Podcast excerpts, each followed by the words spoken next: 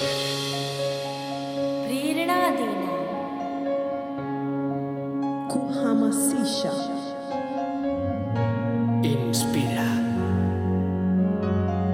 inspirieren,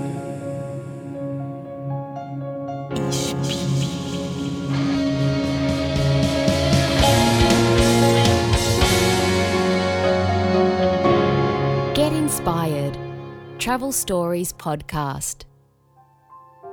Welcome back to Travel Stories Podcast. How are we on episode eight of this season already? Ridiculous. Now remember, I always love chatting to you guys. You can hit me up on Hayden at travel stories podcast dot com, and you'll soon realize how difficult it is to stop me from talking. Sorry about that.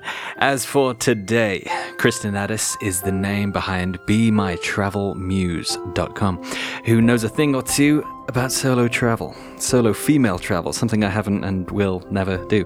She's been adventuring around the world since two thousand twelve, and you know, we share a lot of our values when it comes to talking to strangers, taking the leap, and things like that, and the way we think about the world. And I hope that you guys share these too. And even if you don't, it's always good to hear the other side of things, eh? So let's get on to the travel story and our interview with Kristen Addis.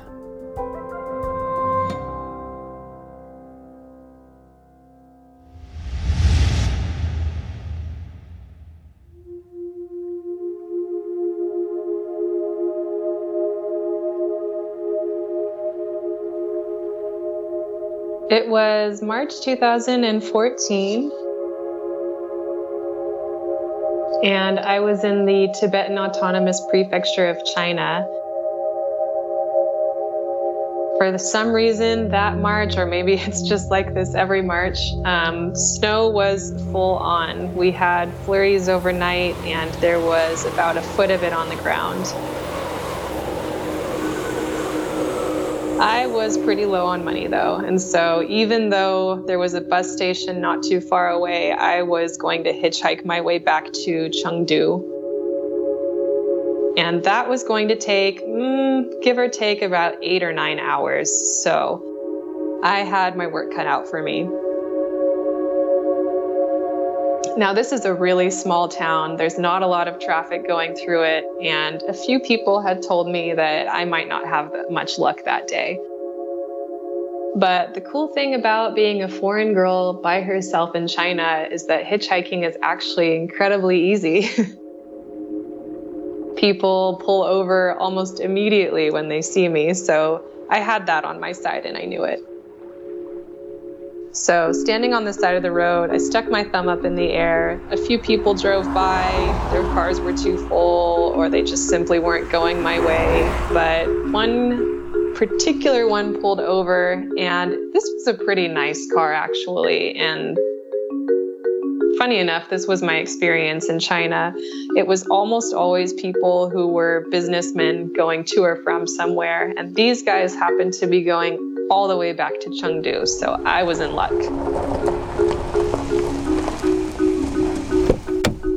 I climbed in the back seat, really happy to be out of the cold. And we started going through the mountain passes. And I don't mean just leisurely driving through. I mean, these guys were tearing through. I was white-knuckling in the back seat, and all the while they were just casually talking about the mountains and asking me how the mountains were, where I'm from in California. And I struggled through with my very mediocre Chinese skills, but it was enough. They were satisfied. And then about an hour outside of Chengdu, we stopped at a restaurant. Now, this happened a lot too when I was on these long drives. Often we would stop at a restaurant, we would have a lunch. I would try and try to offer money to pay for it. The driver would always say, no, no, no. And so I kind of thought, all right, same thing is happening now. So we pulled in, and just like you'll see all over China, there were some tanks, and inside those tanks there were live fish swimming around, and we got to select which fish we were going to eat for lunch that day. So we made our selection, and I'm telling you, these things are pretty big. I mean, they're about the size of an adult forearm. There were three of us sitting at the table. There was enough food for about seven people. And I was able to eat, you know, enough for a one-person portion, and looking around kind of sad at all of the leftover food. The driver pointed to the head of the fish and said something that I just couldn't quite make out. So he calls the waitress over. She comes scurrying over. And she brings out a spoon and starts hitting the head of the fish. And I was just like, oh my goodness, this isn't good. I'm gonna have to eat fish brain now. But something happened that I didn't expect. She, after some struggle, triumphantly pulled out a bone from the fish's head, and I finally understood what the man had been saying.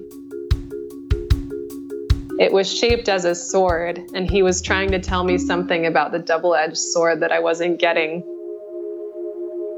But with her standing there, with this fish bone in her fingers, I understood finally. So he asked her to go clean it up. So she did, and then she came out with this perfectly little presented red box. And I opened it up, and the bone had been tied onto a string to make a bracelet. And it was the most unique and lethal and ridiculous jewelry I've ever been given, and I still have it, by the way. I will have it till the day that I die. Um, I probably won't wear it, though, because it's a really good way to accidentally cut yourself. I just couldn't believe how the day had gone. I was um, just this random girl from California hitchhiking in a super remote part of China. Ended up with a bone bracelet gift at the end of the day, and of course they wouldn't let me pay for anything. It was all a gift for me, which was my experience in China, where the hospitality is amazing. And then they dropped me off and went on their way, and I will probably never see or hear from them again. So it was funny because I will probably always talk about them, but I will kind of always hold that dear in my heart as one of my most ridiculously amazing travel experiences.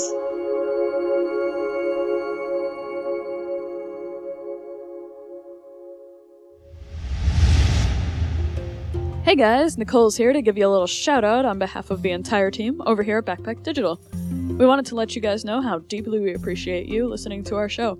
We love making the show for you guys, and we love inspiring you through it and through our messages. You can talk about the show and our messages and any of our content, or just pop in and say hello to us on Facebook, Twitter, and or Instagram. Our handles for all of our socials are Backpack Digital. Now, if you'll excuse me, I have to go jump off a bridge in Paris. They always told me I'd end up in Seine. Thanks for listening, and now, back to the show.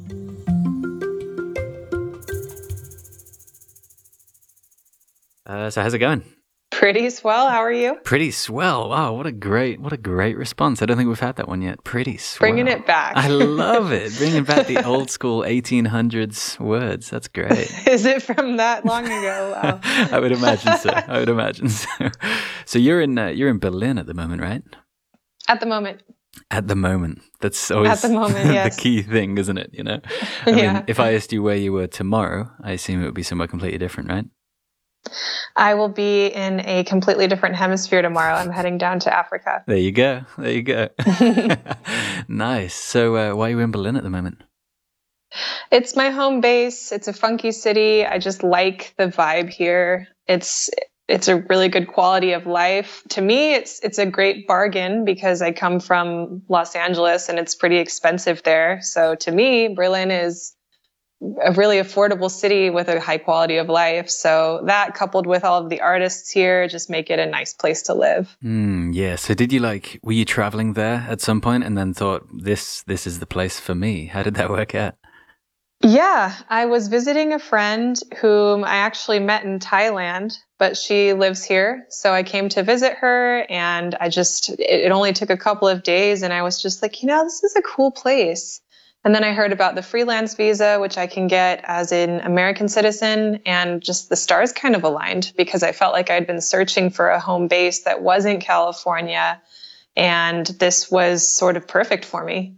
Mm, isn't it amazing how you can be in a in a completely different place and you can just think, yes, this is the place for me. It's like it lines up with all your values and everything you want from a place. How weird is that? I love that. I feel like it happens within the first five minutes too. Like, you know, or you don't know. You're just like, I like it or no. I think at least totally for right. me. Oh yeah, yeah, yeah, for me too. I think you're totally right. Like, for example, uh, in Australia, like in Melbourne, first five minutes in Melbourne, I was like, this, this is my place. I was walking down Fitzroy Street. There's people with dreadlocks and no shoes. I'm like, this is my place. You know, these are my people. Well, Melbourne's one of the coolest cities in the world, so totally I totally is. understand. Absolutely. But then conversely, in, in I went to Sydney. We went to Sydney for a for a little week getaway. We were living in Melbourne, and uh, first five minutes in Sydney, I'm like, this is it's cool. I can see why people like it, but it's just not for me. You know, it's the.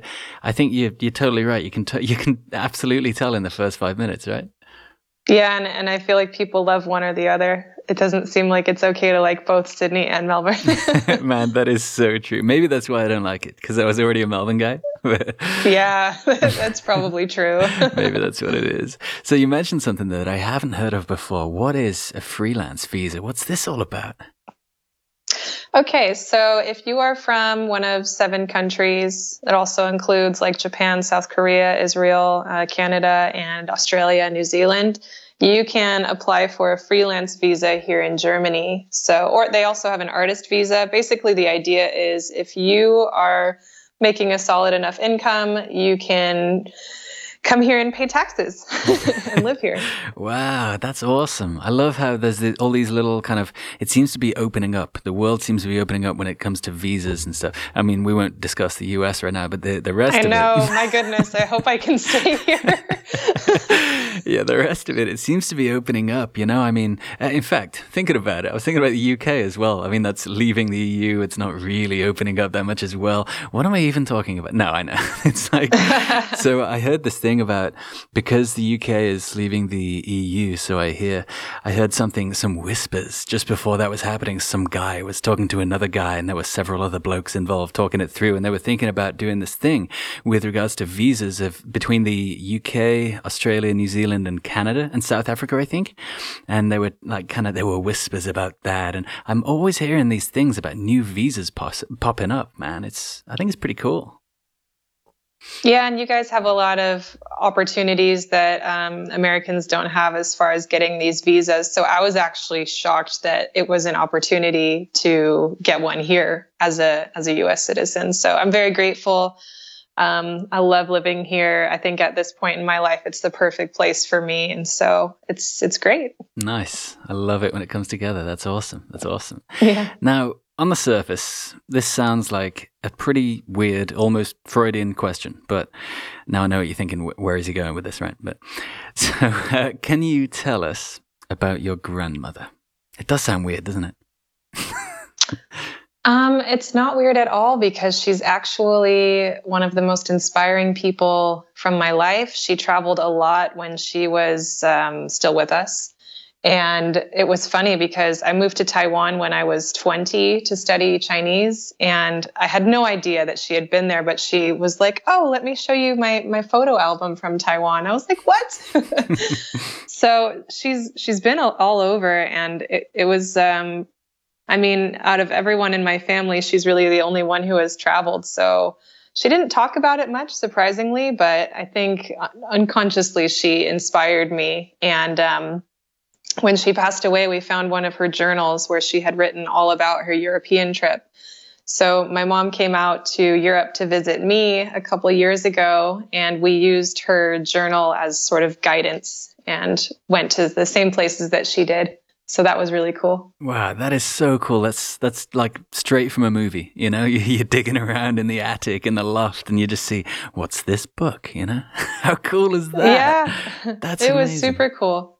I'm glad that she kept such good records, and I guess you could say I'm doing the same now, just on a different medium. Oh, yeah, of course. Have you ever thought about that? Like, your grandkids are going to follow in your footsteps? Um, I don't know if I'm procreating yet, but yeah, it could be cool. Nice. Yeah, that thing that always that always comes in my mind. Like half of me, half the time I think, yeah, when I have a kid, I'll do this, and then the other half of the time I'm like, yeah, no, I'm not going to have a kid.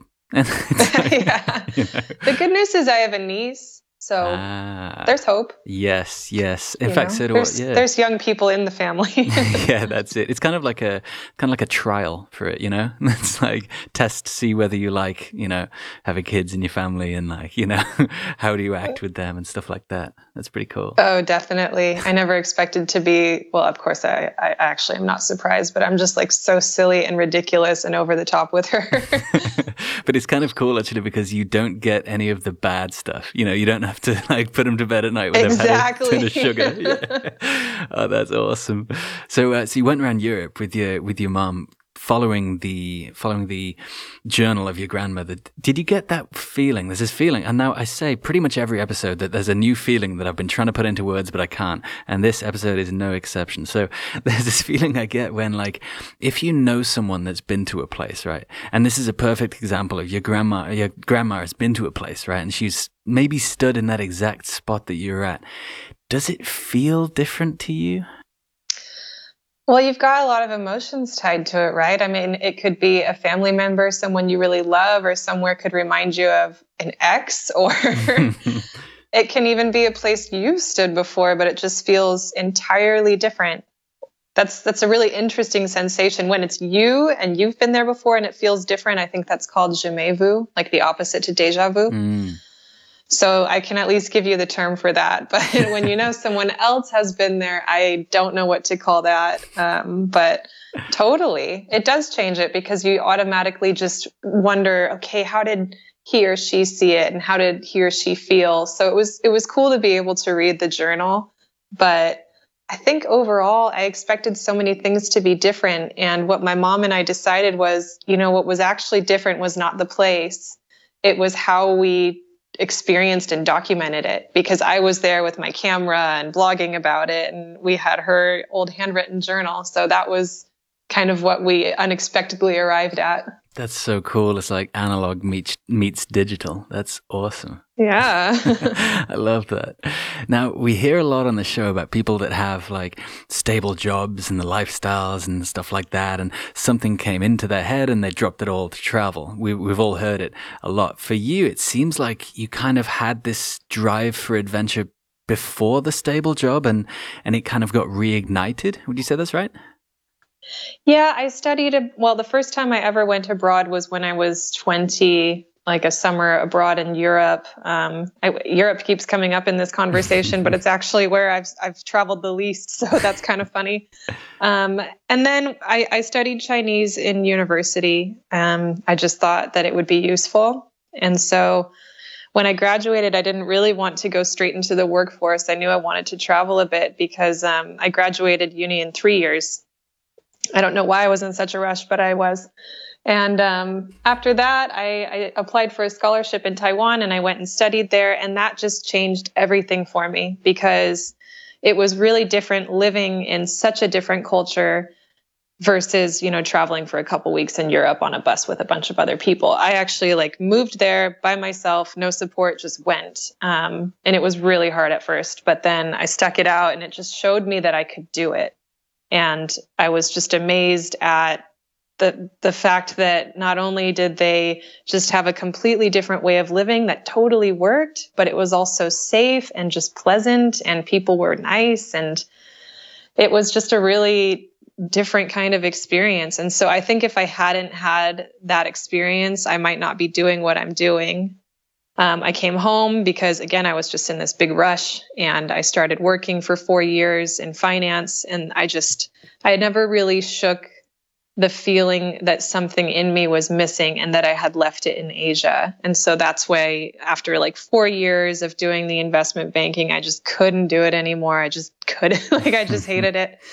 And I'd, I'd made enough money at that point where I was just like, okay, what am I going to do with this? I can like maybe buy a condo, not that I could have just bought it outright, but maybe I could like go in with, um, you know, my boyfriend at the time and, and put a down payment down somewhere. Um, but I just decided to kind of go the other direction and demolish all those bridges and take a one-way ticket to Bangkok. So, um, yeah, that's what I did. Wow, that's great. I love that kind of crossroads that you're presented with. It's like either A, the life that everyone else is living, the life I'm told to live, the life that the media says that you should live, the life that seems so easy to live, and B, going out by yourself. Like, I was going to say halfway across the world, but maybe even a little bit more, a little bit more than halfway across the world. Maybe. And just seeing what's happening there and just going and adventuring and finding out about yourself. Man, how cool is that? I mean, I made that sound very easy, but it was not an easy decision. I was terrified. I agonized over it. Um, I didn't know if I should tell anyone about it until I already bought my ticket so that there was no going back. It, it wasn't an easy choice, but I just didn't want to wonder. Mm. Forever. That's so interesting. Yeah. Like, what was what was kind of going through your head at the point at that point when it came to, you know, what in your head was trying to talk you out of it, and what in your head was trying to talk you into it? You know what I mean?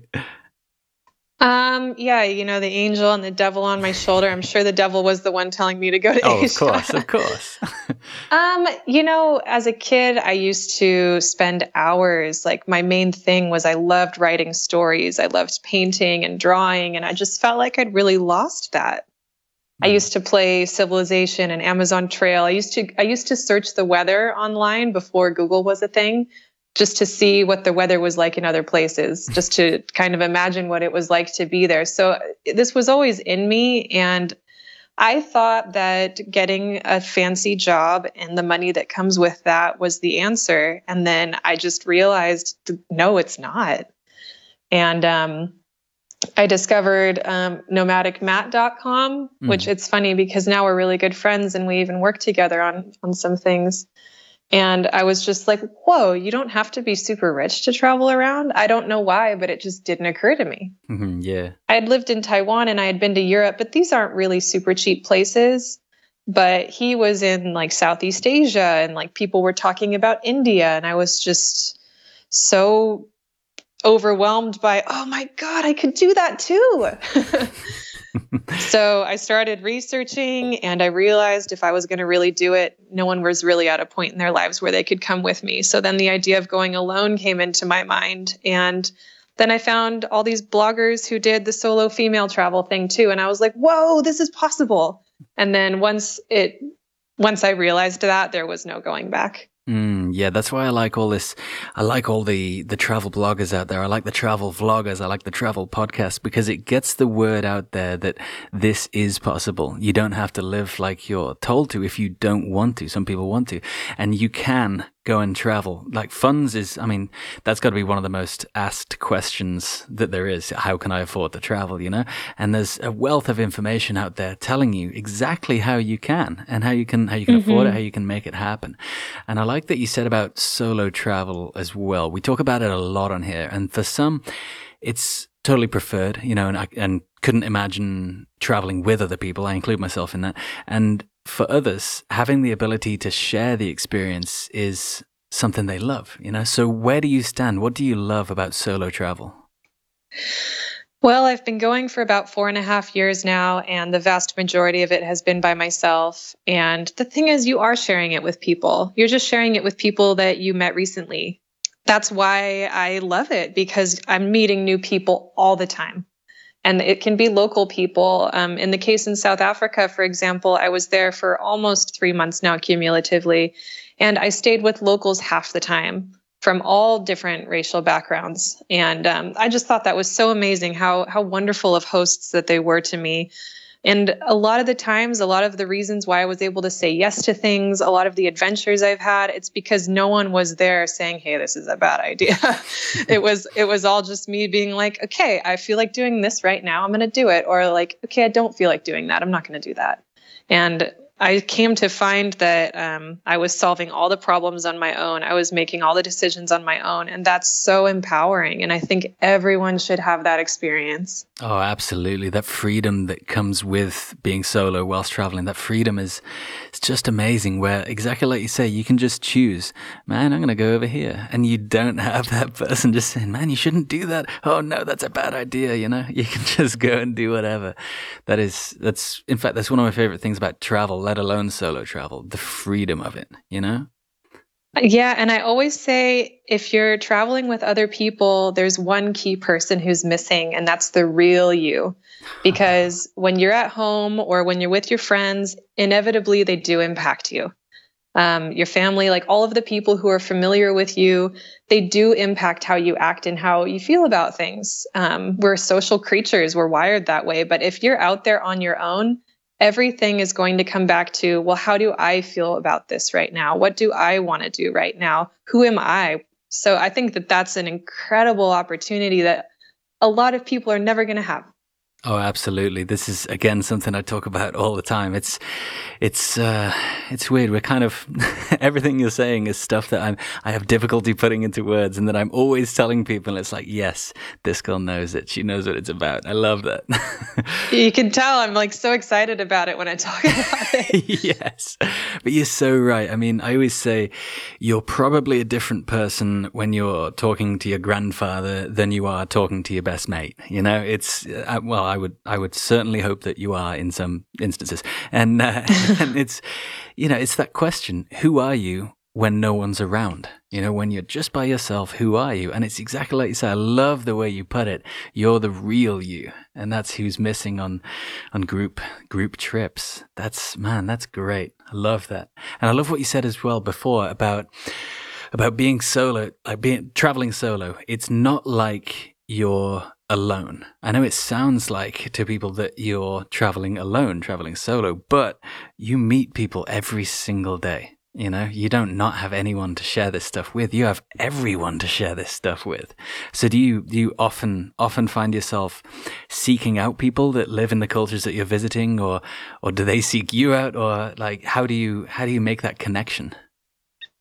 It's a mix. Um, sometimes, especially because I am by myself, in some cultures, that's just really an, a foreign idea that a woman would be by herself. So I've had a lot of people kind of want to take care of me almost mm. because of that. Um, and because of that, I've been invited to a lot of really cool things, um, meals, cultural events.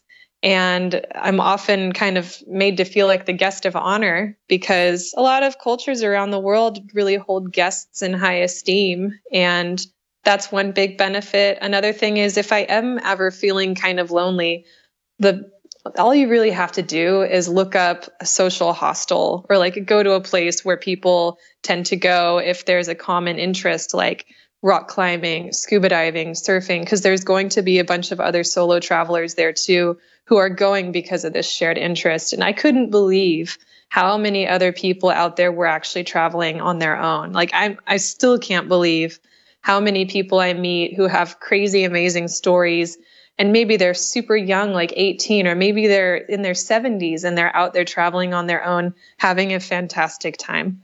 Oh, absolutely. I mean, you just walk around the corner and just, there's someone there that's seventeen, eighteen, nineteen, early twenties, and they've been all around the world, and they like love kite surfing, and they've kite surfed every wave in the Southern Hemisphere. All these crazy things, man. And these are just people that are not unlike you or I or anyone else listening. They just, they just went out there and they're kind of doing it. You know, it's, it's, I don't know. I think it's easy to think that if you're not a traveler and you see someone that's traveling, someone that's doing it, it's easy to put up these walls and these barriers of, yeah, they must have loads of money, or they must not have responsibilities. They must dot, dot, dot, you know?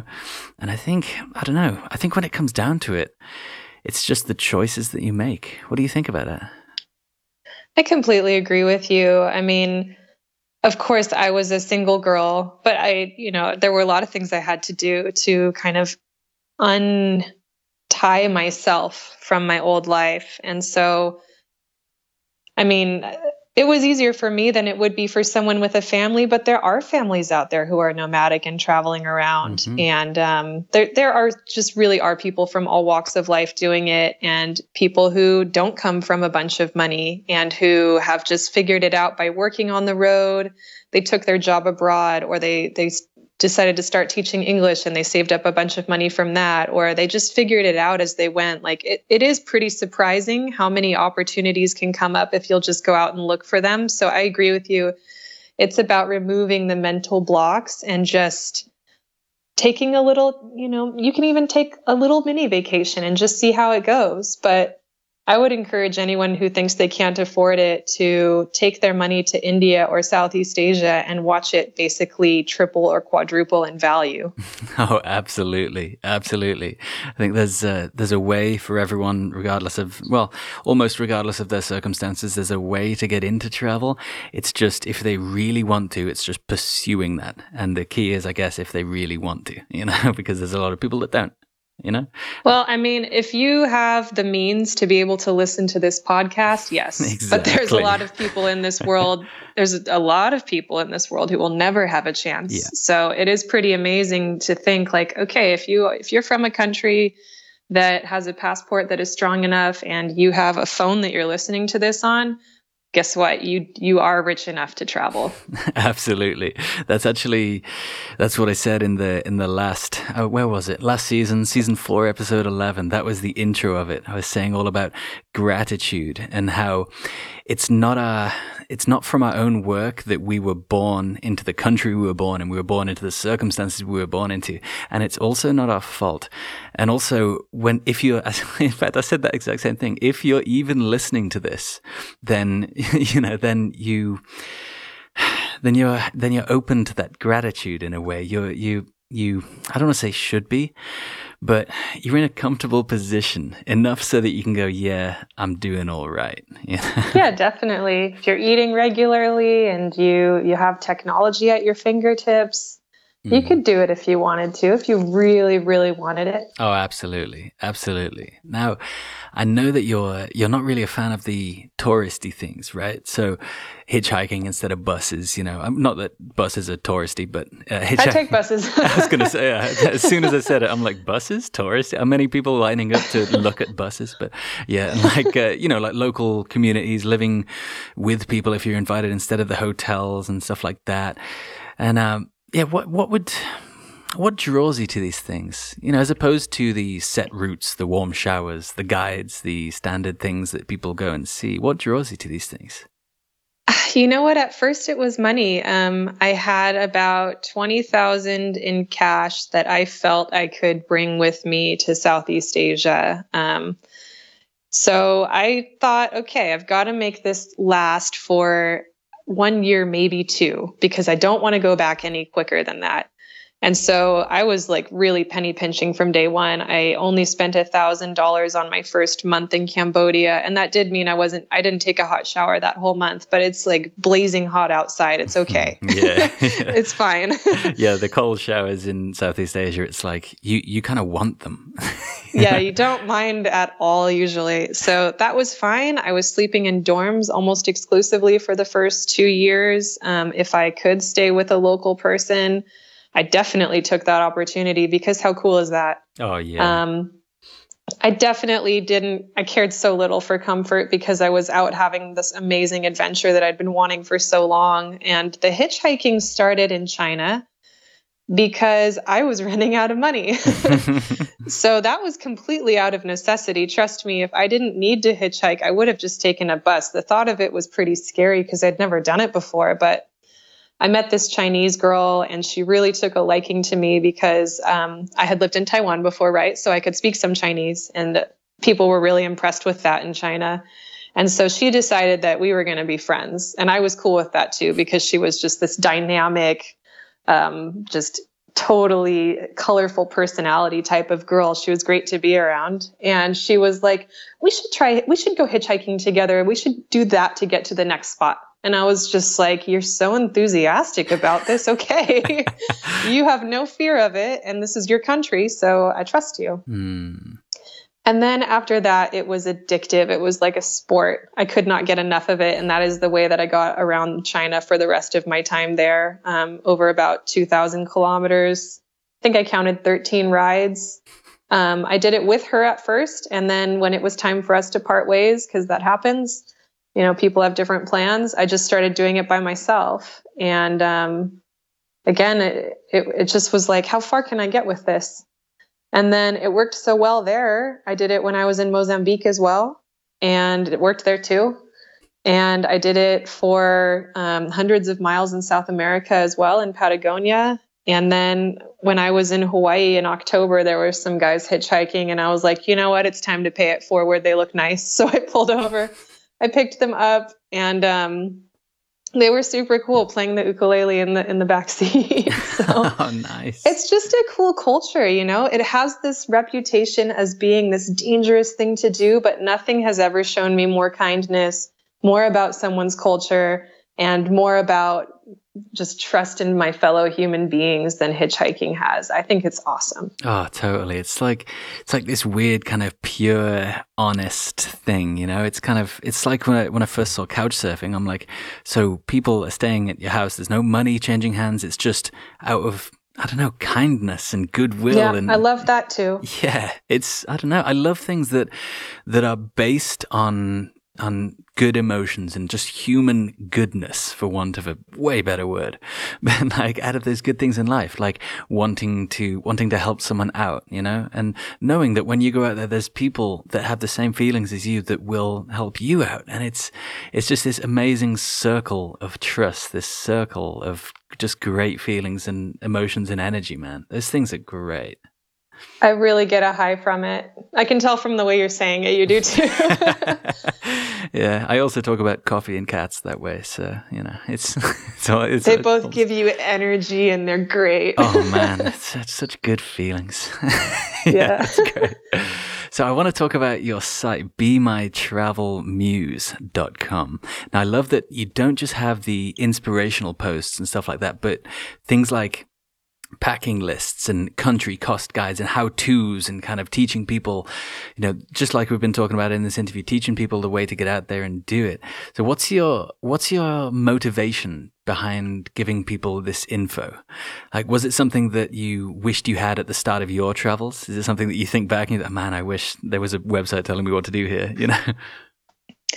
I really feel strongly that I want people, especially women, to know that they can and should travel by themselves. I really feel strongly that people should at least try traveling by themselves for the reasons we discussed earlier. You're never going to have a better chance to know you and what you're capable of. And it's an incredibly empowering feeling.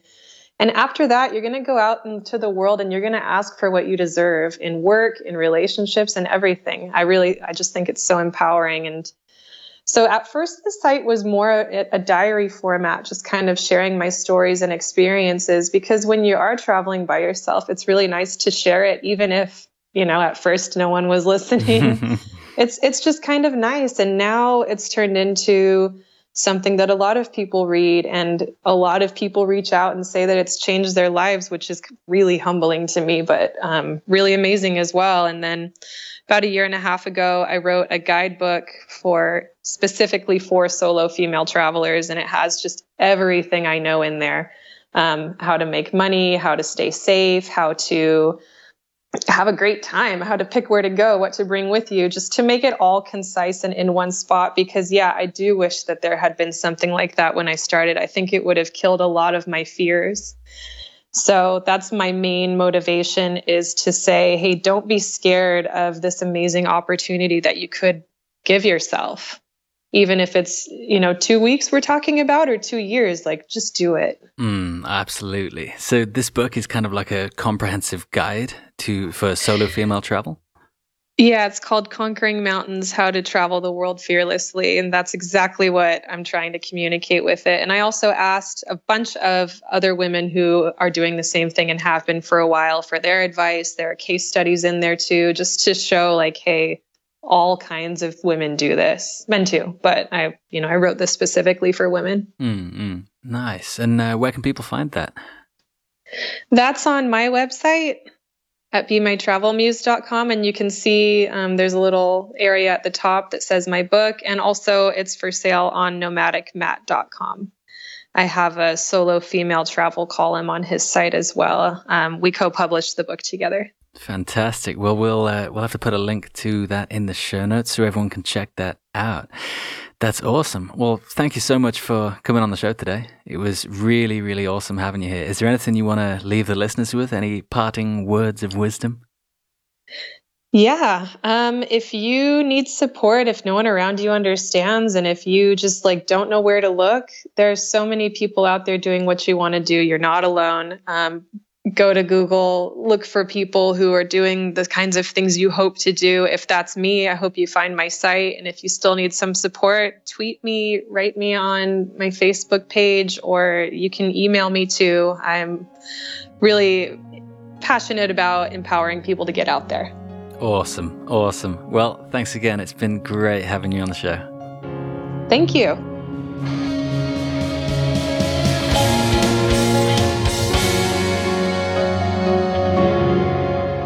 Inspired by subscribing to Travel Stories Podcast.